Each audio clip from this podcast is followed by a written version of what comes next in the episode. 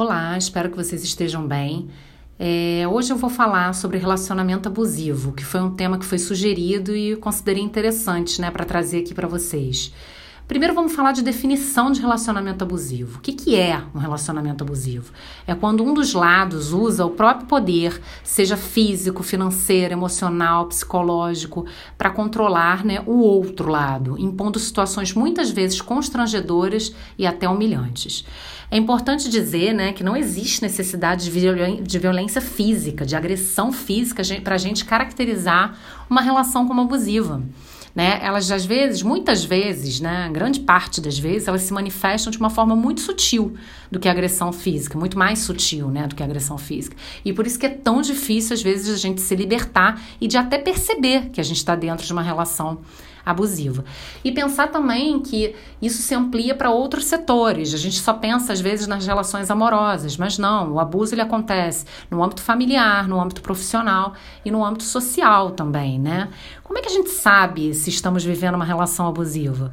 Bem, é quando nos sentimos submissos, ameaçados, inferiores, controlados, isolados, muitas vezes anulados, com muita dificuldade de dizer não, muitas vezes cedendo às vontades do outro, né? É, presos financeiramente. Então é bem possível que a gente já esteja né, vivendo aí um relacionamento, uma relação extremamente adoecida. E uma pergunta interessante a se fazer é por que, que a gente fica, né, muitas vezes nas relações abusivas?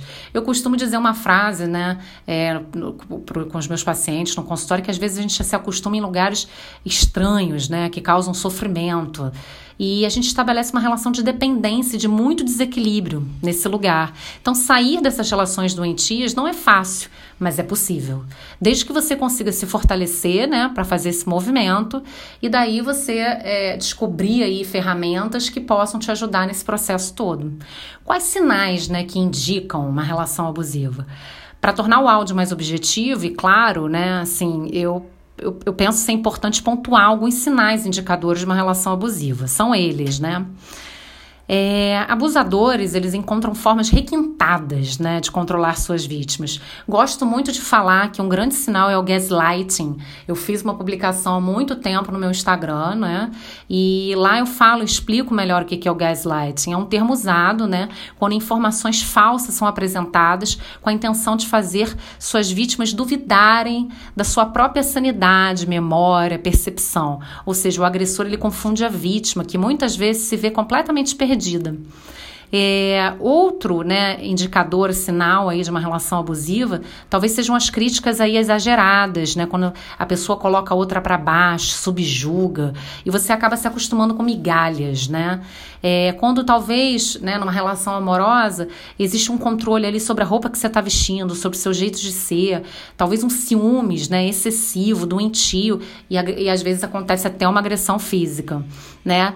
É, quando existem quando, quando existe um padrão de inveja, né, quando diminui as suas conquistas, as suas capacidades, faz piada, faz um bullying né, com você, quando muitas vezes né, as pessoas usam dinheiro para controlar, ameaça suicídio se essa relação terminar, né, e, e você se vê ali isolada, afastada das pessoas que você ama.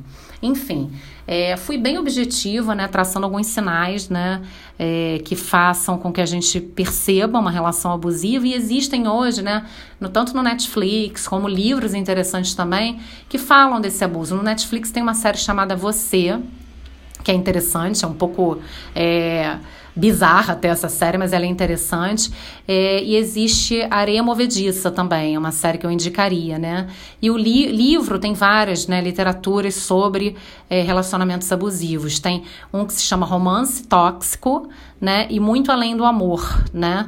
Então, assim, são é, materiais, né, ferramentas que vocês também podem utilizar para poder se aprofundar no assunto, entender mais sobre o tema. Mas é importante saber, antes de eu finalizar, que a gente não muda ninguém, né? Que a gente só pode mudar nós mesmos, né? É um pouco clichê isso, mas isso é super importante de ser frisado, que muita frisado, porque muitas vezes a gente está numa relação e a gente ainda fica ali objetivando, ah, não, a pessoa vai melhorar, isso é só uma fase, vai passar. Então você tem que avaliar se realmente vale a pena, né? Viver isso que você está vivendo, estabelecer regras, limites e procurar ajuda profissional, né? Fazer terapia certamente ajuda a gente a se fortalecer.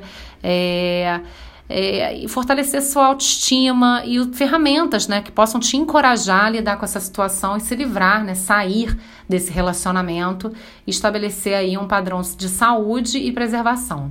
Tá bom, gente? Então eu fico por aqui. Qualquer dúvida que vocês tiverem, sugestão de tema, eu tô no Instagram, arroba psicóloga Camila Alonso, ou manda é, um texto, né, uma mensagem para o meu e-mail, camilagalonso.gmail.com. Obrigada e até mais.